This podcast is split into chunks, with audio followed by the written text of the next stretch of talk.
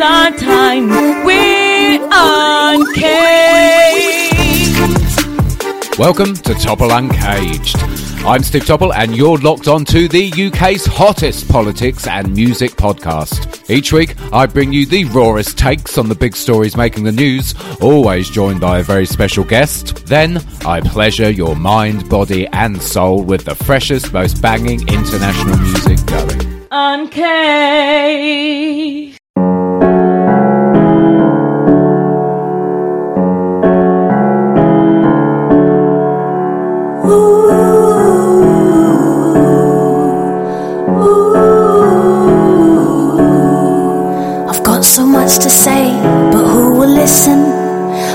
So much through sound, but I need a vision. This week marks the 60th anniversary of the death of jazz legend Billie Holiday. She's quite personal to me as my fa- late father, a semi professional jazz musician, sort of looked upon her as his idol almost. I grew up listening to Holiday and other jazz greats like Satchmo, um, Ella Fitzgerald, Sarah Vaughan, all, all the big names in jazz. Like I say, it's the 60th anniversary of her death this week, so it is very fitting that my next guest has released her EP this week as well. Because for me, and I'm gonna I'm gonna put my neck on the line here, um, this guest is uh, on a par with regards to her vocal interpretation and her vocal delivery, um, and the intricacy of it with greats like Billie Holiday, Edith Piaf, Amy Winehouse, all the uh, artists whose vocal interpretation they were renowned for. She is on the par with these, trust me. Um, and when you listen to her EP, you'll understand why. She was the fourth ever music guest on this podcast, and my, how we've both grown since then. Um, she is back for a second time to talk about her debut EP, Soundbites, but also to talk about everything else she gets up to, and as I say, this stunning, stunning vocal ability that she has. I'm so thrilled to be able to welcome back on to Topple Uncaged the incredible Miri. Miri, thank you so much for coming back on again. It is lovely, lovely, lovely to speak with you more. Oh, thank you so much for having me back. I'm looking forward to this interview. It is my pleasure. so, look, let's get straight into it. You have dropped your Soundbites EP. Um, this show is going out on Friday, the 19th of July, and this is the day that it is properly released. I mean, it is it's an astonishing piece of work. I, I, we'll get into the kind of the um, musical ingenuity of it later on because um, it is extremely, for, for me and for my ear, it is quite complex. Um, but as I said in the introduction, what stands out as well is your vocal prowess throughout it, which uh, we'll also talk a bit about later. But overall, stunning project. You should be extremely, Thank extremely, you. extremely proud of, of what you've accomplished with this. Um, I mean, how long has it taken you to get to this point where you were happy and you had tracks which you were comfortable with um, and finally decided to go for it and release this EP? Has this been a long time in the making, as it were? Um, I'd say I've I always want to like record new stuff, but it's about having a budget for it, and that can be the challenge. So I knew I wanted to record new music and strip everything back um, more so than my previous recordings because I've been doing a lot of gigs, just me on keys, and it kind of just seemed to make space for my voice to be heard more um, and for my songs to be heard. And it seemed to really resonate with audiences. So for quite a while, I'd been thinking, you know, I really. I really want to capture this on a new recording. And it was thanks to doing a Kickstarter campaign um, that I think I launched that last year, in November, um, and was very grateful to have exceeded my target. Um, I did a I did a crowdfunder about three years ago for another recording, and they always say your first one is is quite is quite tough, and and this second one, it was just it was really emotional actually because you're sort of just doing what you do and plugging away and following your passions um, and and working on causes as well that that I, I, I kind of felt were were important to me to do creatively uh, musically. Um, and then this Kickstarter just took off like I think it was within about two days people had had pledged like a grand or something and it really sort of it really just kind of gave me a boost and affirmed to me that I'm on the right track and I've just got to keep doing what I'm doing. Because often when you don't have a, a team around you or you are an independent artist, you've got to mo- motivate yourself.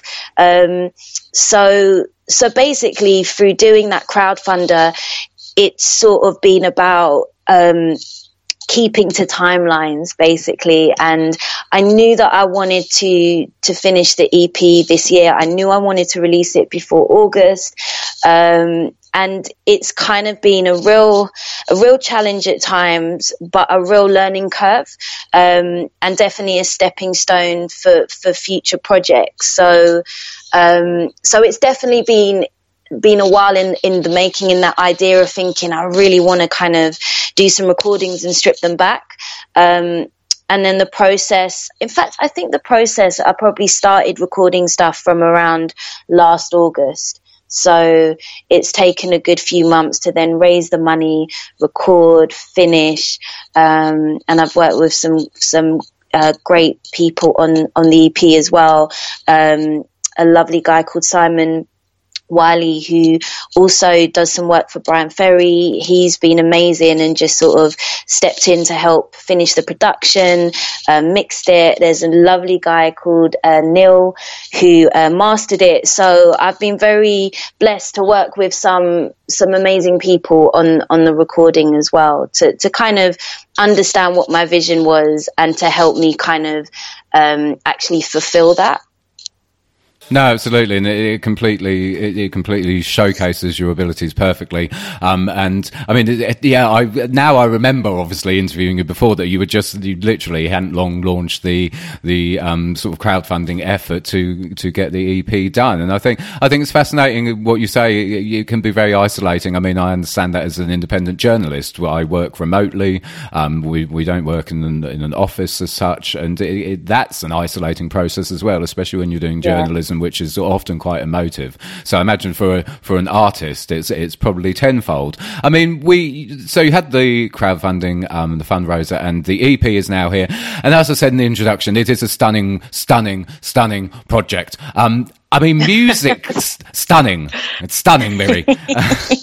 musically, now for me, it's it's very very intriguing. It's quite hard to pin down. You you go from elements of um, there was all sort of tinges of that post Britpop era, actually, I, I, thought in some of the tracks. But what's also interesting is there's reggae influences in there. You have the bubble pattern going on, especially on um, Somebody Save Me, which is again is, is, a, is a fascinating track. There's the bubble pattern going on, but it, it's very pronounced and it's almost ska like because you have the, yeah. you have the keys on the treble clef, which are doing the um, pattern on the two and the four beat. And then as with traditional bubble pattern, you have the keys on the bass clef doing something winding in between them. And it, it does give that kind of ska feeling, although it's not ska at all. And you've got kind of mm. almost calypso esque guitars, which then suddenly morph into more kind of rock, kind of grittier, grittier tones. Um, Soundbites is the track specifically, which I, I kind of has sort of indie post Britpop vibes about it. And as I say, it's, it's, it's this wonderful hybrid of genres and styles, which uh, as it still harks home of certain elements to me, but I can't quite put my finger on it at all. Um, but for me, the, the reggae elements are most interesting because, as regular listeners to this podcast will know, reggae and dancehall are one of my passions. Um, I have regular reggae guests on, and this, of course, stood out to me straight away with Soundbites. I mean, Miri, is reggae something you've always listened to, and is it something that has um, kind of motivated and inspired you musically? Because it is, it, it's strong, the influence on there, for me, anyway. Um, I guess musically, I've always been drawn to lots of different styles of music, from reggae roots to um, to folk to pop.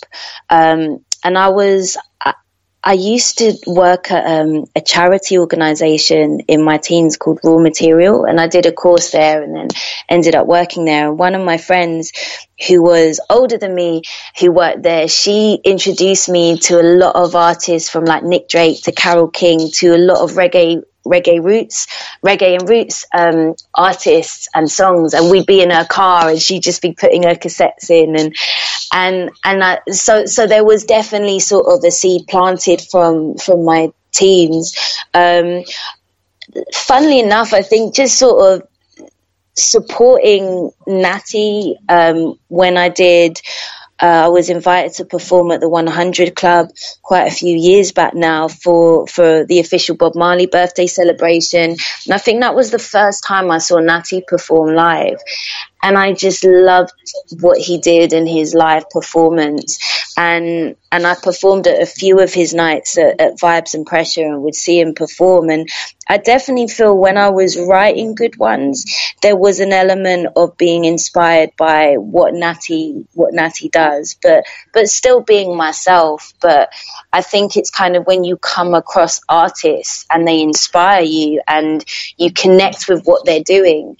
Um, you can't help but but sort of put that into into what you're creating but but sort of make it your own no, absolutely, and it's completely your stamp. It's very, very interesting you mentioned Natty, um, because yeah, now thinking about that, listening to good ones specifically, um, yeah, that you can you can hear the influences. Natty, of course, friend of this podcast, came on. My goodness, back in January. I mean, yeah, he's amazing, great, great artist. Um, just to go off script slightly, um, what would you call your style then? I'm I'm quite intrigued to know because I, I you are you're really hard to pin down. Um, there's there's all yeah. sorts of elements going on. Well, how would you sum it up?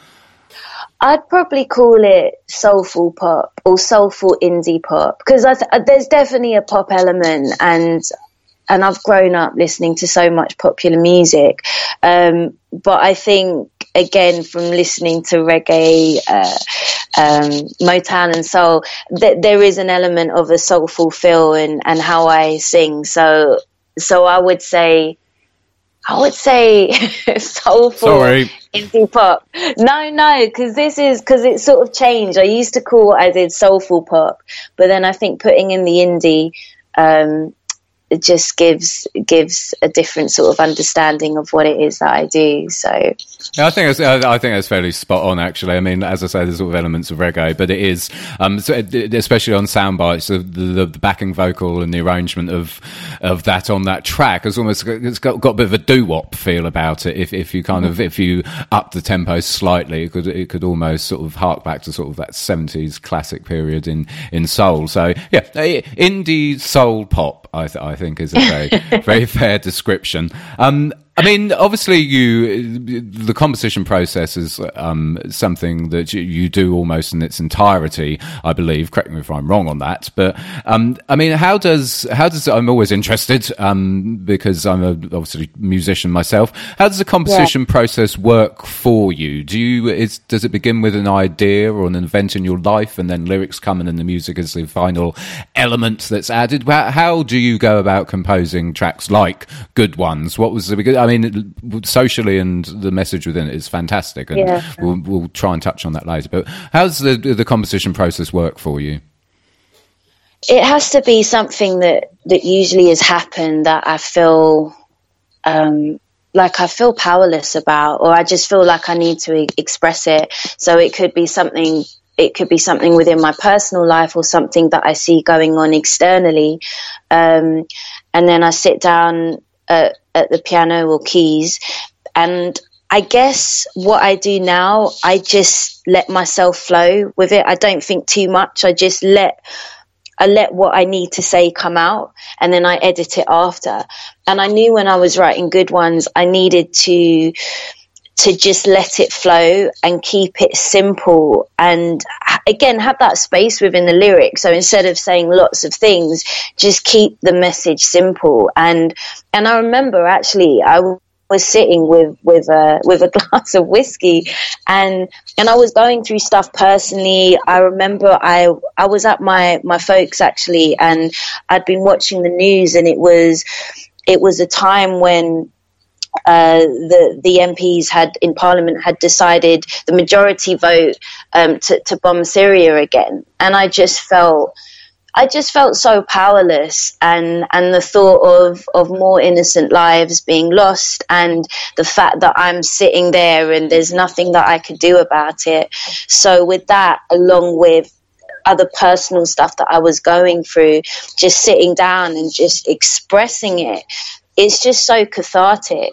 And and then being able to kind of perform perform these songs to audiences and and and share my message and then for that to kind of connect and resonate like I, I know it's not going to connect and resonate with everyone but the people who need to hear it will hear it. And that's what i feel is very beautiful and special about about being an artist and, and songwriting no, absolutely, and what you've done so masterfully as well is is each of the tracks, but especially good ones and also sound bites. Actually, um, the lyrics and and the way you've constructed them, um, it, it, means it can resonate with anyone. There's this sort of fascinating narrative within good ones where you do the comparison to, as you say, people who do feel powerless, and then it's juxtaposed with commentary on those who are in power and the, mm. and the difference difference difference between them. Um, it's, it's, it's extremely cleverly constructed track, and, and it will it will resonate with anyone. That's the beauty of it. But it will also resonate with anyone. And again, I'm just I'm throwing my script away here. Um, it will also resonate with anyone because of your vocal delivery. There's a reason I compared um, you vocally to Billie Holiday and Piaf and Winehouse um, because when you sort of break down sound bites as as a project and as a whole, it is. I mean, the music's fascinating. The music is um, superb and the production quality is excellent. The arrangements are fantastic. It's your vocal which is really, really impressive because you have this, you have this ability, um, via a recording platform to almost convey and and plant the listener in some sort of North London smoky kind of jazz club where you're performing intimately to like I don't know, 50, a handful of people and you're almost delivering that performance to each and every one of this small group of people. And listening to your record that's what it feels like. And that's a really hard thing to pull off to make a record and deliver a vocal performance um, via the medium of in today's world now um, online streaming. To make it sound intimate and make it sound like you are talking to just that person that is listening. But you pull it off remarkably. It, it's it's a wonderful wonderful achievement to do that. But moreover as well with your vocal you you have these wonderful qualities qualities which are seen in the other in the other artists that I discussed in, t- in terms of the way you deliver the lyrics and the emotion behind the lyrics. I mean, for example, you you you use this wonderful tool where um, you switch the pitch um, sort of in the middle of in the middle of lines, sort of, and fill that gap in between the semitones almost, and, and you kind of go up and you kind of go down a bit, and it, and it adds to the not only the smoothness of the delivery from you, but it also adds to the power of the, the message you're delivering. Um, you clip quite often the words at the end of that line, which almost it makes it feel like you're literally thinking about what you're saying, and then it just comes out of your mouth at that moment, and it adds it adds a kind of suspenseful kind of okay, what's she going to say next? The the clipping of each each word at the end, and also your syllables are very very pronounced throughout. You can hear every word, and the, the additional the sharpness of each syllable again just adds to this momentum of the message that's building throughout the EP.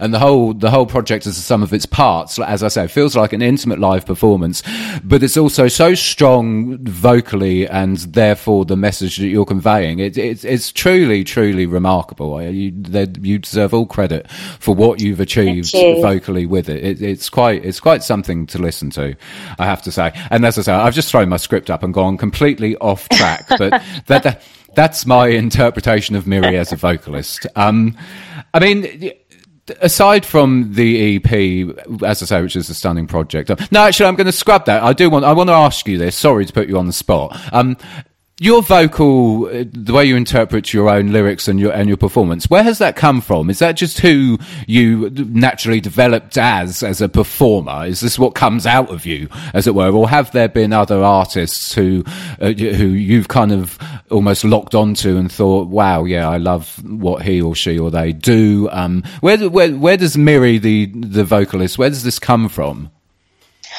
Um, I think I think definitely it, it comes from comes from the core of who I am. And, and as I get older um, and experience more challenges in life um, you know it, it, I just kind of push further down basically um, which is how I, I connect to that grit.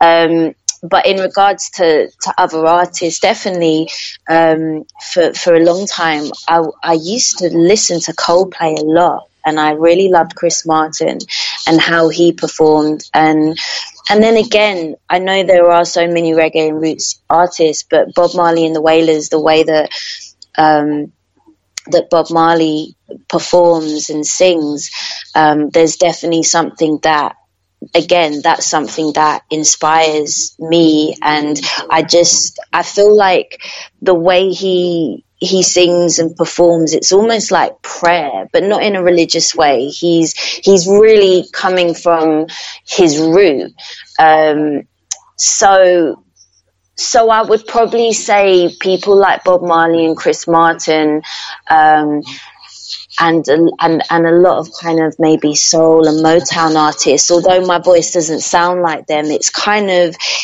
like when I listen to Motown and soul. What what I find so so amazing about what they do is there's if you kind of just looked at the lyrics, they're singing kind of pop songs, if you like, or or you know, she left me or he left me. But the way that they make it sound with their voice, they that's the soul. They they really dig deep. So I definitely feel that there's probably been a selection of of music and artists that that I've kind of connected to and have sort of made it into to what I do. But I'm also very mindful that the the way that I speak when I sing, I don't want it to sound that different because then it's kind of like, well, who who actually am I? Um, I just want my my singing to be an extension of of my my spoken word. So it's kind of taking all these these inspirations which which are just very natural and organic and and it and it just it's like all these ingredients and and it just again it just helps me to sort of I guess get to my core. But I'd say as well just life in general uh, life in general just inspires my voice. Um, and I think definitely from when I was in my teens to 20s to, to, to where I am now, um, my voice has definitely grown and, and becomes, it just, it just continues to not change, but just, um, even now when I perform live, it's slightly different to the the EP recording because you just continue to go through stuff in life. And um, like even uh, in the past few months I had two bereavements of some friends who were young. And things like that kind of just really put stuff in perspective. And it changes it can change us. Um, so that is naturally going to affect the way that I perform. So I just feel like all these elements play a part in in where my voice kind of where it comes from. But but what is really important to me is for me to be authentic and and true to who I am. And even though I'm inspired by these different ingredients these different artists to still make sure that I'm being myself and not getting carried away and being someone that I'm not. And that's really important to me no, I think that completely shines through on the EP. I mean, it, it, it's um, the the explanation you gave and, and the the reasoning behind your voice and how it evolves completely um, makes sense as to why you are such a strong performer and artist, um, vocally and interpretatively. Um, it, it is it's it's fantastic. It's a real real treasure you hold, if you like, and with your voice. Um, it's so impressive. If you wish to have a pause in proceedings to go and get yourself some liquid or other refreshments, then do so now because Miri and myself will be back with more chat in a few seconds. I mean, you, t- you, you touched on live performance there. Um, uh, um, I've obviously follow you on Insta, um, and I, I, keep an eye on your Instagram. I have kind of one eye on it um, with all the other artists. I keep an eye on. And Miri, um, um, Topple Topple's therapy. you seem to have a slight problem. there seems to be some some addictive personality behaviours going on with live performance. B- b- because you're constantly bloody playing live. Every time I flick on my Instagram. You've been here, there, everywhere, somewhere else. Um, it, is it, would you like to talk about this? Is, is, is, is there an well, issue here? Um, now that you mention it, let me take the space to sort of like, hi, my name's Miri and I'm a gig um, no, I mean, I guess, I guess I'm at I'm at a space in my career where I don't need to be strategic with my performances. Um, and for me, performances are are kind of very much cathartic. Um, but also, uh, it's a it's a way as an independent artist that I can keep getting my music out there to new fans, to new supporters. Um, it's a way to get paid as well. Um, and it's actually people, what's really lovely actually is it's people approaching me. Like I remember a few months ago, I was looking at, at my, my gig diary for like June, July, August. I was like, oh, it's pretty, you know, there's, there's not much going on at the moment. Um, and then suddenly the emails come and, and, and it just, yeah, it, it just happens. And I, I will only say yes to something that you know, even if it's paid, I, I, will only say yes to something that I generally want to do. Um, but I think, I think again, in an ideal situation, if I had the budget or the funding, I would love to take a few months to to go into the studio and have a bit more time and space to to work on my recording sound and explore.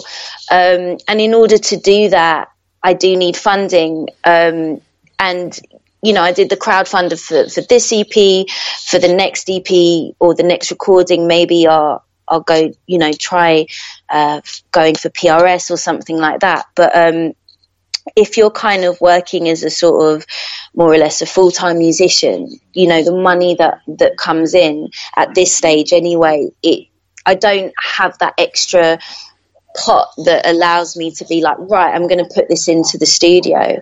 I'm going to use this time to record with with a load of producers and I would love to do that. But but what one thing that's almost good about not having that kind of luxury if you like it means when I do get in the studio or have these opportunities I I really grasp them. I, I make the most of them. I do whatever I can. And I mean with with this soundbite EP there's things that I listen back and I'm like, oh, I could have done that vocal better. Oh, I could have stripped back the drums, or you know, and it's it's kind of like, um, it's almost just it, it's like oh i want to get back in the studio. I want to i want to explore this more. But i just sort of accept i am where i am. I'm doing what i can. And also with my own mental health and well-being there's only so much that i can do.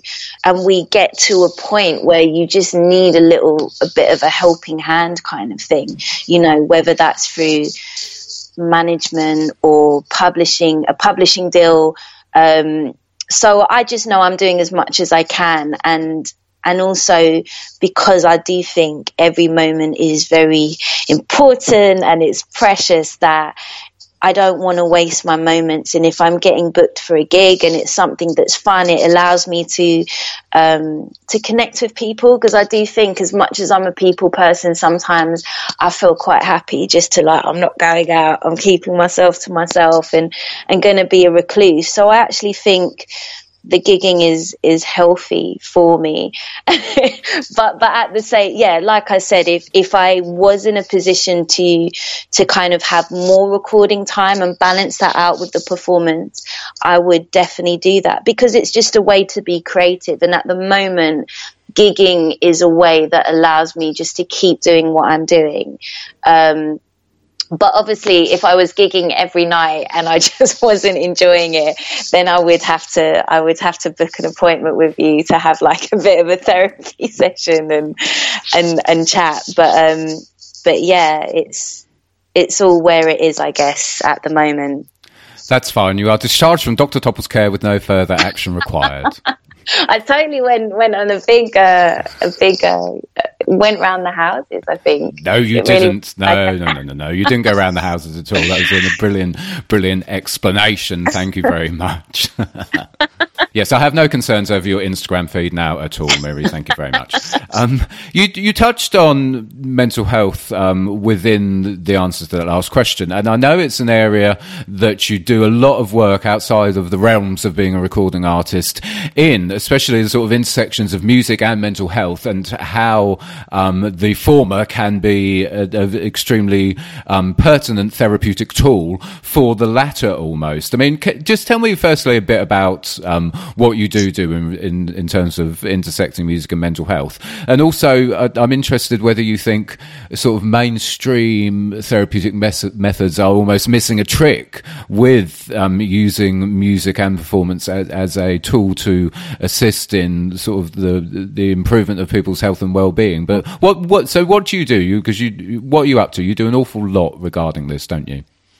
Yeah, there's there's a few different things. Um, I do uh, well. I, I do some music mentoring for a youth charity in South London, and I also um, kind of am part of the pastoral care. So if there's any young people that that sort of need to come in for a chat, um, or you know when when there's other mentors mentoring young people, I make sure to just oversee everything. Um, there's a another charity organization that uses music to promote positive mental health and I've been um, doing some work for them probably I think it's been almost a year now um, and they're a charity organization called Key Changes. And I started off shadowing a few sessions and and what's really good about this work is um, the organizations like to employ artists. Um, they want to employ musicians and people who are kind of active in music and the music industry. Um, and with this charity, um, yeah, I started off shadowing some sessions, and what I do now a couple of times a month is I run some. They're called open mic sessions in a mental health hospital. So one of the sessions is for a psychiatric intensive care unit for women.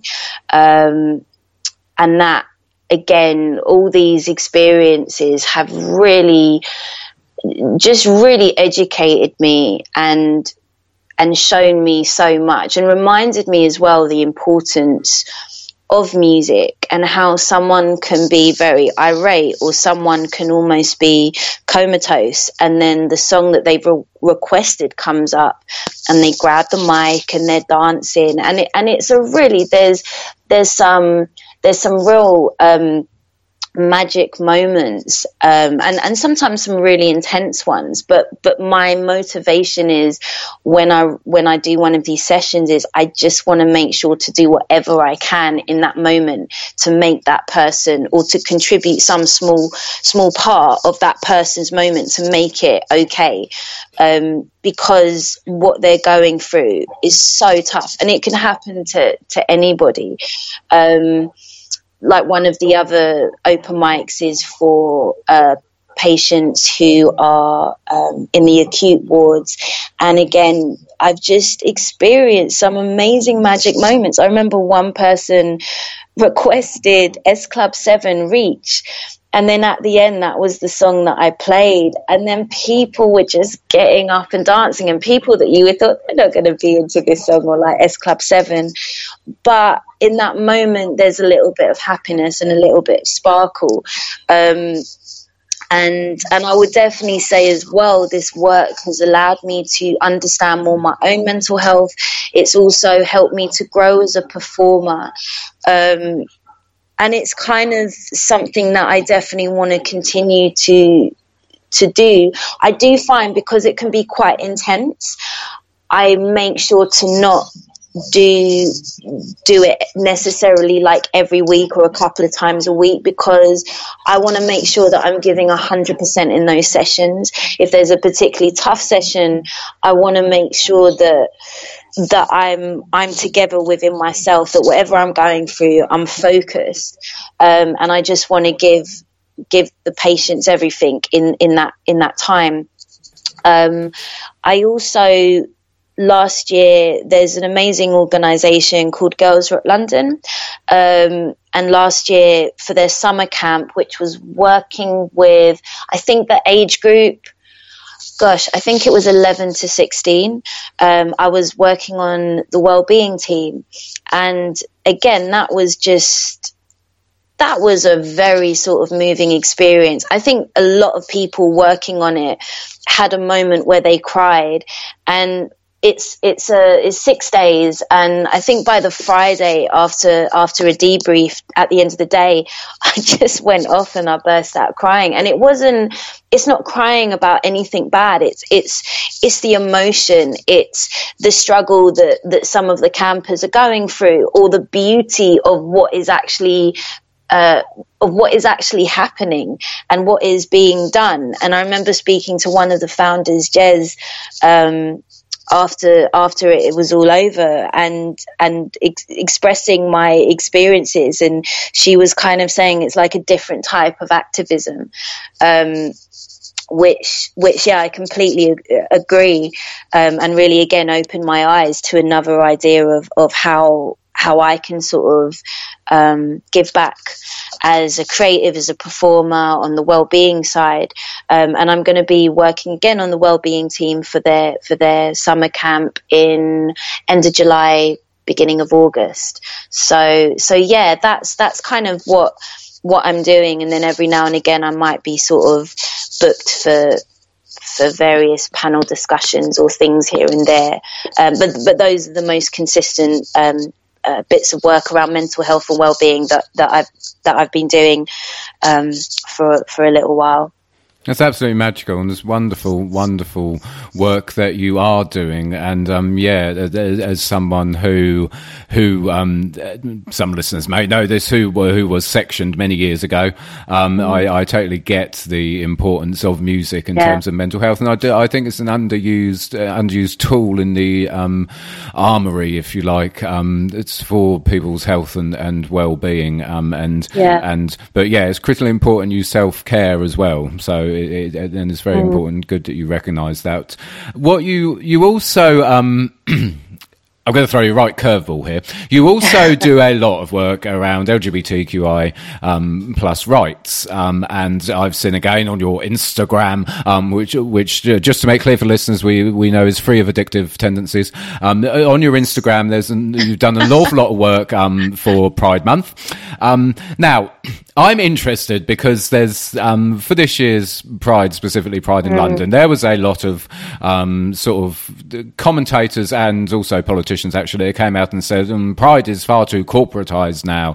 Um, it, it, it, it's a pinkwashing and etc. etc. etc. And um, for me personally, this is something I've been saying for years that it, has gone yeah. away from its original founding, um, sort of during Stonewall riots, and and the fact it was a, a political and social protest movement and it's become almost a party um, with sponsors who not only have directly or indirectly contributed to throwing millions of members of that community into poverty around the world, um, yeah. but but also quite often don't really care a jot for the rights of them either. Um, I'm interested on your thoughts on this because, as I say, I see you've been you've been doing a lot for Pride Month, but yeah. you, what you've been doing is, is actually pretty pretty left field as well um, in terms of sort of queer takeovers and your performance performance. I mean, what what are your thoughts on Pride now in 2019 as opposed to where where it sort of came from originally? Well, it's important to have it, and I'm glad that that that I have that day in London that if I want to go out and and and celebrate or protest that that I can actually do that. Um, so so I feel like I feel like I, I, it's important that I acknowledge that because that is there are some places that don't have that, who don't have that. Um. But oh, I, I, do feel that I definitely feel that. Yeah, I remember. I think it was on the Friday.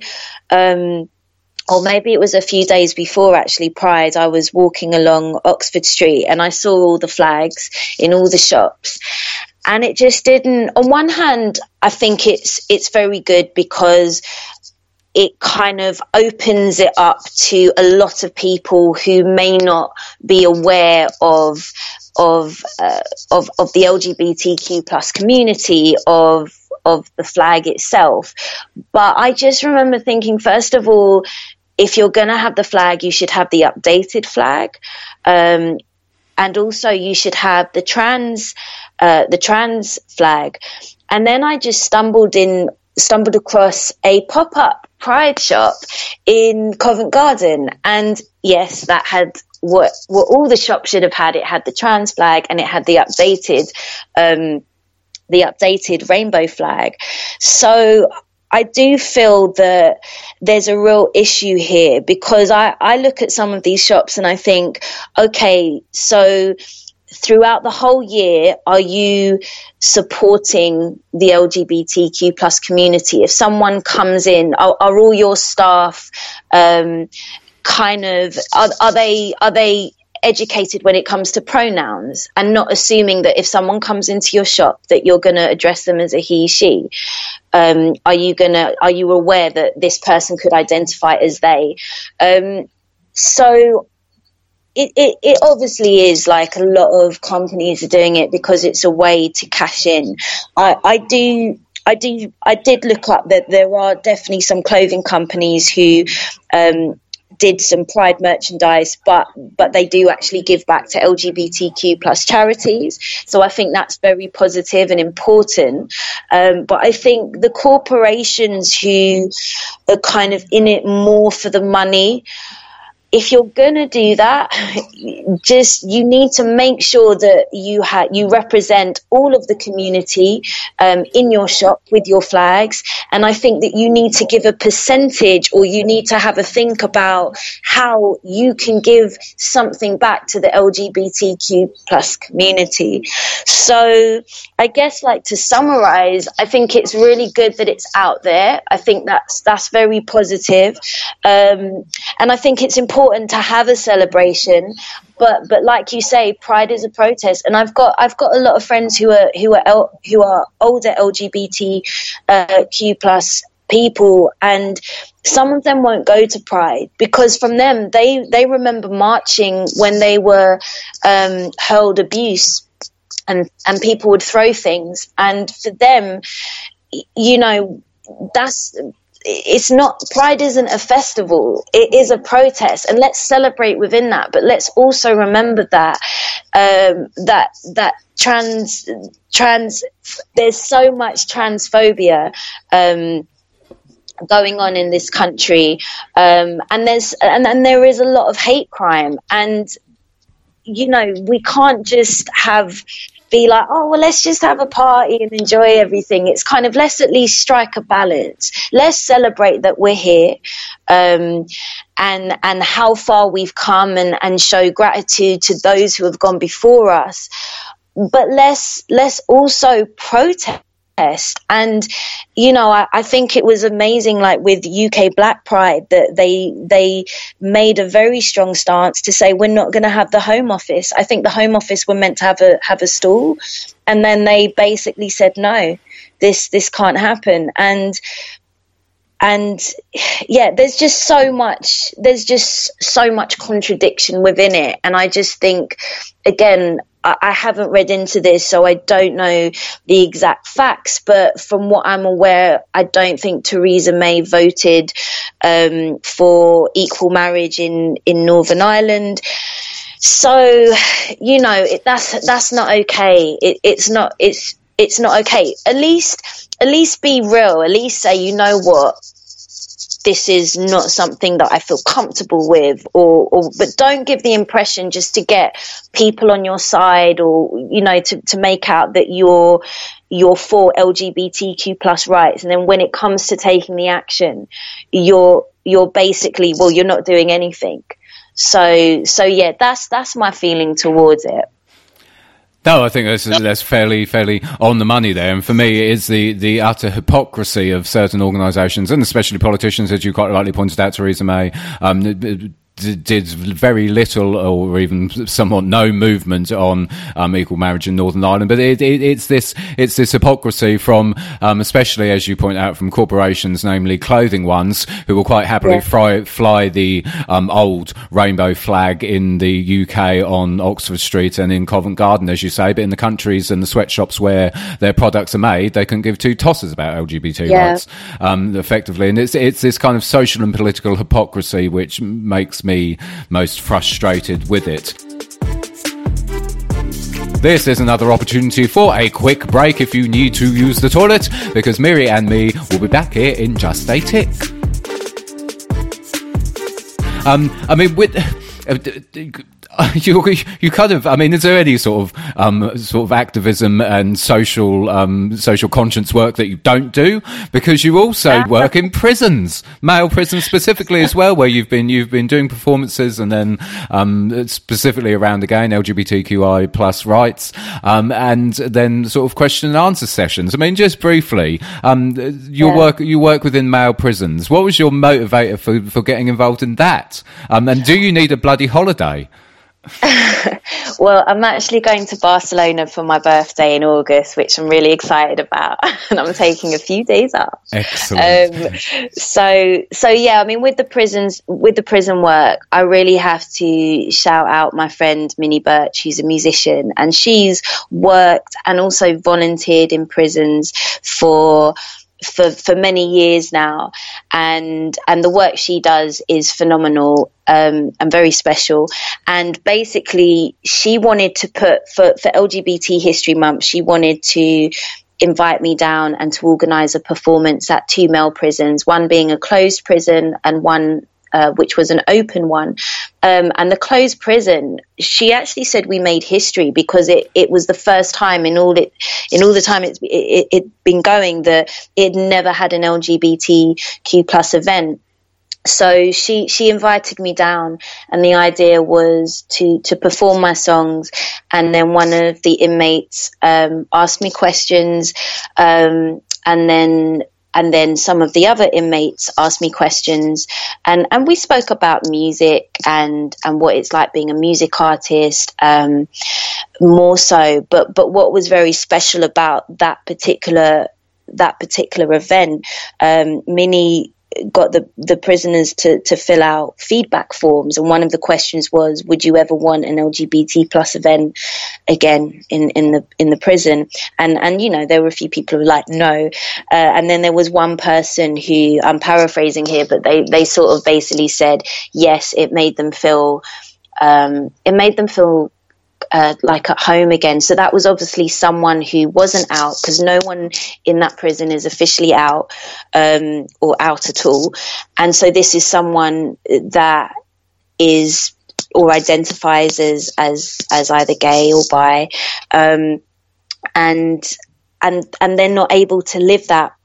They're not able to live that whilst they're in prison. But this um, this performance or this event just allowed them to to kind of just just be able to be themselves in that moment. And there was actually we had another another inmate who came up and he basically had said that his daughter was gay and that she would be very happy that he's attending his first ever LGBT event. Um, but through that I just got invited by another prison, which I did a performance and a Q&A um, just the other day, actually. So it, it, again, it, it just sort of happened. And I've known Minnie for, for quite a few years now as well. And she, she asked me and it just, just felt, yeah, like I, I I kind of say yes to things that I feel I genuinely want to do and spend my time doing. Um, yeah, so that, so that's basically how that all, all came all came about. Um, and I think the, the reality is a lot of these a lot of these inmates are going to be are going to be coming out into the real world at some point, and rehabilitation is really important. Um, so having events like this, and and for people to be able to ask about LGBT what it is to be LGBTQ plus or, or, or anything related to that is really important because it it kind of allows you know acceptance. I mean I, I sort of in a way have a problem sometimes with that word acceptance because we shouldn't have to be accepted. We we are who we are. But but we are living in a world that that that um that has a lot of hate um, towards the LGBTQ plus community. So love and acceptance is is very important um, and very necessary because we're not actually doing anything wrong. Um, so yeah, if there's something that that I can do um, within this sort of sector, then yeah, then then I'm definitely up for that. I think it's absolutely fantastic, and everything you do as a side note or as an intersecting part of your music is is absolutely brilliant. And it, it I mean, it must. It, I'm sure in some ways it's quite draining, but also very sort of fulfilling, fulfilling as well. Um, to to be able to do all of this. I mean, that, that kind of leads me into what I what I want to talk about next because I want to get back to to the music and the sound bites. When you listen to it, as I have said previously, as a sum of it its parts. While it's while it's something and, and, it's a project which will resonate with so many people, and anyone can sit down, listen to it, and think, "Yeah, I feel like that," or "I felt like that," or "Yeah, I, have experienced that." It, it, can reach out to most people. I would say it does feel very introspective. It's not. It's not just in terms of the lyrics. I mean, especially in the title track "Sound Bites," where you where you basically sort of and again I'm paraphrasing, but you talk about the fact that you you have so many thoughts and and um, issues in your head, and you sort of get them out on music. Is anyone actually listening? And there's kind of elements of powerlessness as a theme actually that runs through the whole EP, from good ones to sound bites. Um, and uh, while it is obviously introspective, as I say, it can reach out to many people. I mean, it, it does. This theme of powerlessness is throughout it, and um, you kind of you come away listening to it, feeling that the the artist, you, Miri, is a person who's kind of trying to still find their place in the world amidst this this pervading sense of um, powerlessness um, across across society, and and the notion that somehow there's only a few handful of people who are in power and who have power over the rest of us, who are controlling things, and it's it's kind of it's almost as if you're you're contemplating your own your own place in the world. I mean, is that is that a position you're still in now? Are you still trying to make sense of the the the the the chaos and the carnage and sort of the um, unbridled patriarchy and um, okay. classism that exists within our society. Are you are you still at that point that you were seemingly obviously at in in the recording of the EP? Yeah, definitely. And I think I think as time goes on and the more that the more that sort of comes out in the news or on social media, the more I just get completely um, just very reflective on what is going on. Um, is this a good thing that it's coming to the surface because a lot of a lot of this hate has obviously has obviously um, been been embedded or been within certain people so is it good that we know where we stand in order to fight it or in order to to to kind of be like okay this is what's going on. How can we how can we change that? How can we sort of make this um, how can we make sure that that that the good ones sort of override override this hate and override this injustice? Um, and yeah, I mean, there's so there's so much going on. Like even with this country, with with the you know the new prime minister and and and what's going on in the states. I mean, it just it really does it really does baffle me. It really does baffle me. But the only thing I can be sure of is that there is a lot of kindness in the world. There is there are a lot of people, you know, like in in that mental health hospital that I do sessions at. I mean, the, the heroes are really all the staff that work there because they're they're working there day in day out and it's not easy what they do and there are so many people like that who who are doing some amazing work and they're not getting recognized for it, but they do it because because they want to, because they want to see change. Um, and again, like with the song Good Ones, that's where the chorus comes from. It's kind of, you know what, I don't know what's going on here. I'm not sure how this is all going to end, but I can surrender and all I can do is, is, is, is come from a loving heart. Um, because I do feel that love and kindness is is powerful in the same way that hate and anger is is very powerful. Love, um, love and, and unity as well, people coming together. And I think a lot of the things that are happening at the moment are kind of almost created to divide us because if we're divided, then we're easier to manipulate and control.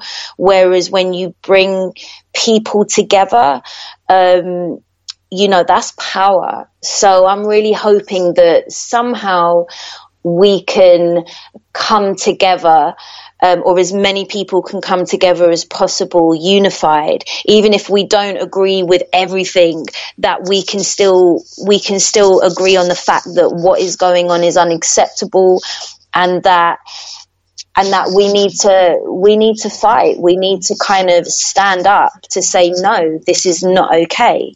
Um, so I guess yeah, that's how I feel about about that at the moment. Yeah, no, no, that completely comes across, especially in good ones. It is, I, I, think, it is the standout track of the EP, and and you end with that message because there's the, the, throughout the track there's your your assessment of the situation and this disparity that exists between the people who are the good ones, as you say, and who, as you say yeah. in the track, stumble, um, and then between the yeah. the ones who are who are not the good ones and who are responsible for the destruction and and the chaos that we live in. But you, it kind of it never it never strays into negativity. It always there's always elements of hopefulness throughout the track, and and it, and you go away feeling well. Okay, this we are in a very bad position as a as a species yeah. ultimately, but yeah, we can do this and we can unify. As you quite rightly point out again, we're not going to agree on everything, but we need to unify around uh, around yeah. the issues which we can agree on and and and implement change from there. So it, it's yeah, it's it like I say, it's not it's not a negative negative. It, it, it, it's thoughtful, and there are elements of positivity in it. I mean, overall, with sound bites, was that what? What you were hoping for with with the EP uh, as a project. That I mean, obviously, because it, it, it, tells it tells your your views and your story on numerous things, and also events that have happened to you in your life, like somebody saved me. Um, was that your hope to create something that, while it, it, it projected your social messages out via the medium of music, it was also something that positive as well. In the end, was that what you planned for it?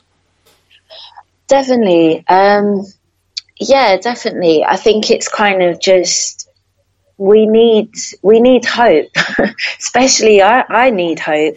Um, and sometimes, you know, a song or or or a a speech coming from someone who's truly authentic and and coming from a you know a real heartfelt place that inspires me and that gives me hope and i think as music artists we we can do that with our music and you know if i can sing songs and it can connect with people in prison to people experiencing um, severe mental health illness then then that's you know that's at least at least it's doing something because that's why I wanted to do music in the first place. You know, there's definitely the element of there's the enjoyment um, you know, as an artist, as an individual, this is fun. I get to express myself, but it's it's an opportunity to connect to people and to sort of. Um, I remember when I was a kid and when I'd get down and I'd listen to artists again, so many different types of artists from Beverley Knight to. Um, to kind of uh, Tracy Chapman, and and I just remember the songs gave me reassurance. They didn't make everything better because they, they can't do that, but they gave me reassurance and, and soothed me in that moment. And I would really love for my music to, to be able to do that for people. And again, for, for future projects, just to keep harnessing that and to keep learning and growing and to be able to do that, to that more, like to do that more. You can't get it all in one recording. That's why it's so important to, you know, keep recording where possible because in the same way when I'm performing, I'm continuing to grow and learn as a performer. It's it's the same when you're when you're in the studio and you're kind of mastering your sound. It's it's a way to you know where I am now. Again I've grown more from where I was when I was recording the project so now there's other things that I want to kind of okay how can I get more of this in the recording? Um, so so yeah I, I just want what I do to kind of be able to to connect. And if it can give people hope or a moment of reassurance or love um, and to know that, that they're not on their own then then that would mean that that would be job done basically for me there was a brilliant way of summing summing music up. It's probably, probably the best description I've ever heard. Actually, that um, it, that as you said when you were listening to Tracy Chapman um, and Beverley Knight, and it didn't make everything better, but it soothed you in that moment. I think yeah. it's so so so true. Excellent description. Um, absolutely brilliant because it does. It, I, I, don't think any musician would claim to have all the answers, but they would they would certainly, hopefully, be able to to project some succor um, for for the listener, and I think I think that's what you do in droves. I mean, you just to sort of finish up, um, you're taking a well-deserved holiday in Barcelona. Um, um, um how much more are you going to cram into 2019, Miri? What what else is in store for you apart from working across numerous projects, giving something back to the community, dropping an EP, constantly um, performing live, left, right, and centre? Um, what else is in store for the rest of the year? Obviously, we've had the EP. What else else is coming up? Um, well, basically, I'm going to be working on putting together a UK tour. So I'm working on various funding opportunities. Um, it'll probably be a five day tour or something like that. Um, and so once things have sort of calmed down, um, I'll be, yeah, working on that to, to get that sort of. I've already started sowing seeds, um, and we'll sort of uh, hopefully get that going for for next year. Won't say any dates because just life can be so unpredictable, and there's so much going on at the moment.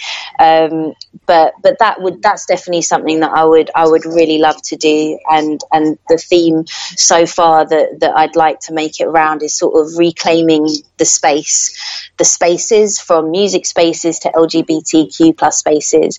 Um, so I've still got to fine tune everything a bit more. Um, but yeah, that's that's all kind of that's what I'm sort of that's what's ticking over at the moment, and that I'm kind of doing what I can whilst I can to start. Um, uh, kind of manifesting that. So, so yeah, watch this space. Excellent. Um, uh, uh, more live performance. Love it, love it, love it. Brilliant. um, and obviously, you'll be promoting the EP and continuing to do the wonderful work you do um, outside and in correlation with music. All the links to the organisations that Miri mentioned will be in the show notes, as will the link to the EP, as will the link to her her no longer problematic Instagram account and Twitter and Facebook, obviously.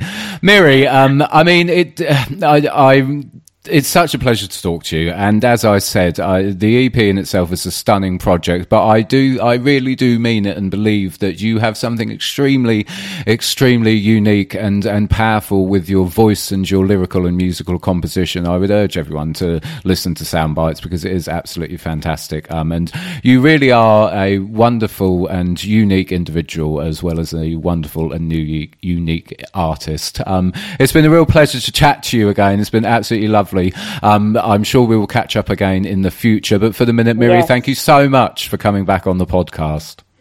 Thank you so much for having me. And I've just, yeah, it's been lovely chatting with you. So thank you for all your support. Really does, yeah, mean a lot. My absolute pleasure. Thank you, Miri.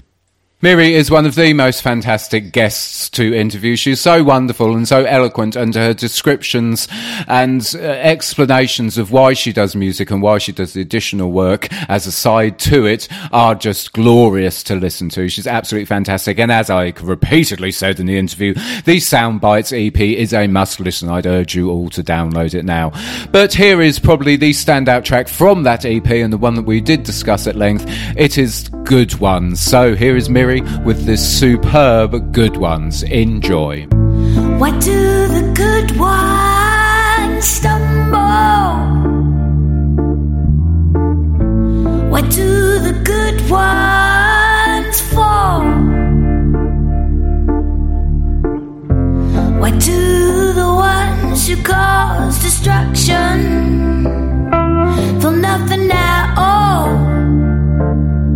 Feel nothing